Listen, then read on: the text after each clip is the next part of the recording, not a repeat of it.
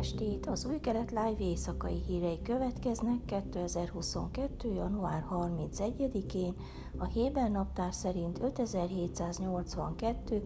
Sváthó 29-én.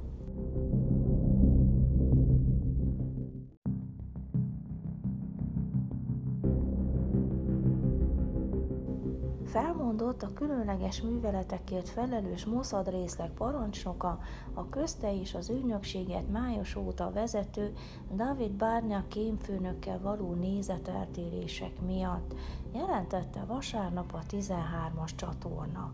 A parancsnok, akit a jelentésben Héber neve kezdőbetűjével mint Bet azonosítottak, állítólag egy olyan értekezlet után mondott le, amelyen Bárne azt mondta neki, hogy ő és az alatta szolgáló többi magasrangú tisztviselő teherré vált a szervezet számára.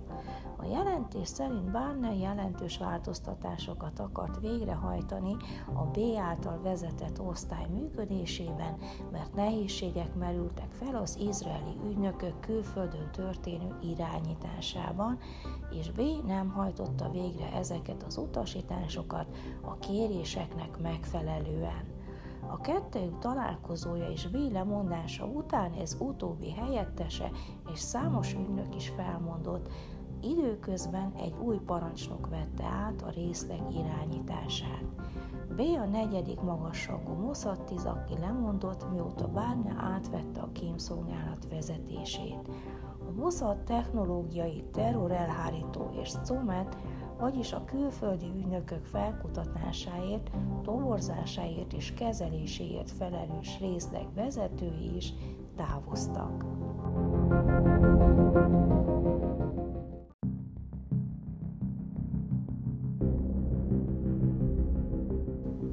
Izrael hétfőn bejelentette, hogy engedélyezni fogja az orosz Sputnik vakcinával beoltott látogatók belépését az országba. Megelőzően már októberben riportok jelentek meg arról, hogy Izrael beengedni a Sputnikkal beoltott turistákat, ami vitákra adott okot, mivel az oltóanyagot az egészségügyi világszervezet nem ismeri el. A végleges jóváhagyást az egészségügyi minisztérium vasárnap este engedélyezte, Joel Rázvozov idegenforgalmi miniszter erőfeszítéseit követően, aki személyesen utazott Moszkvába, hogy megbeszélje az orosz hatóságokkal a részleteket turisták belépését továbbra is szerológiai teszthez kötik, amelyet az izraeli egészségügyi minisztérium által jóváhagyott orosz laboratóriumokban kell elvégezni. A tervek szerint a Sputnikkal beoltott orosz állampolgárok az érkezésük előtt feltölthetik szerológiai tesztjük eredményeit az egészségügyi minisztérium honlapjára. Miután két évig nem volt Izraelben nemzetközi turizmus, nem engedhettük meg magunknak, hogy lemondjunk az orosz turistákról, és különösen a téli hónapokban, amikor Izraelben az időjárás tökéletes a látogatásra, mondta Rázvozov a jóváhagyást követően kiár az elismerés az egészségügyi minisztérium munkatársainak, akik velem tartottak ezen az összetett úton, valamint Naftali Menet miniszterelnöknek és Jair Lapid külügyminiszternek, akik politikailag is segítették az ügy előmozdítását.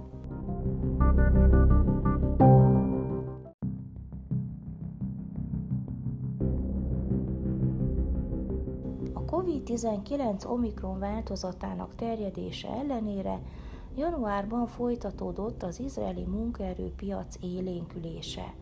A javulás nyilvánvalóan annak köszönhető, hogy a járvány ötödik hulláma során Izraelben nem vezettek be zárlatot, illetve a jóléti kifizetések megszűnésével a munkavállalók kénytelenek voltak munkát vállalni.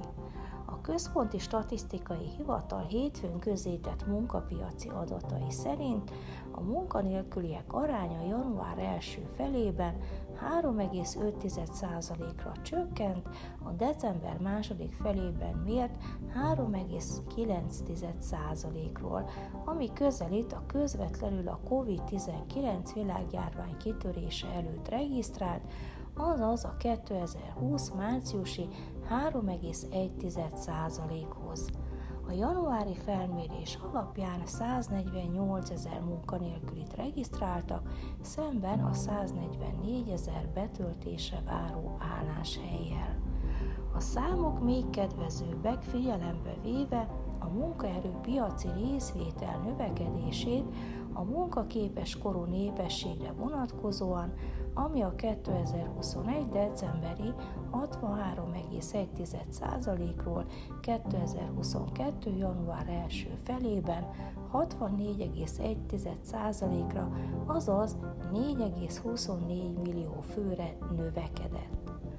Ugyanakkor a tágértelemben vett munkanélküliségi ráta január első felében nem változott december második feléhez képest, vagyis 5,8%, azaz mintegy 250 ezer fő. A munkanélküliség tág definíciója magában foglalja a fizetés nélküli szabadságon lévőket, és azokat, akik azért nem dolgoznak, mert elbocsátották őket, azért, mert a 2020 márciusi világjárvány kitörését követően bezárták munkahelyüket.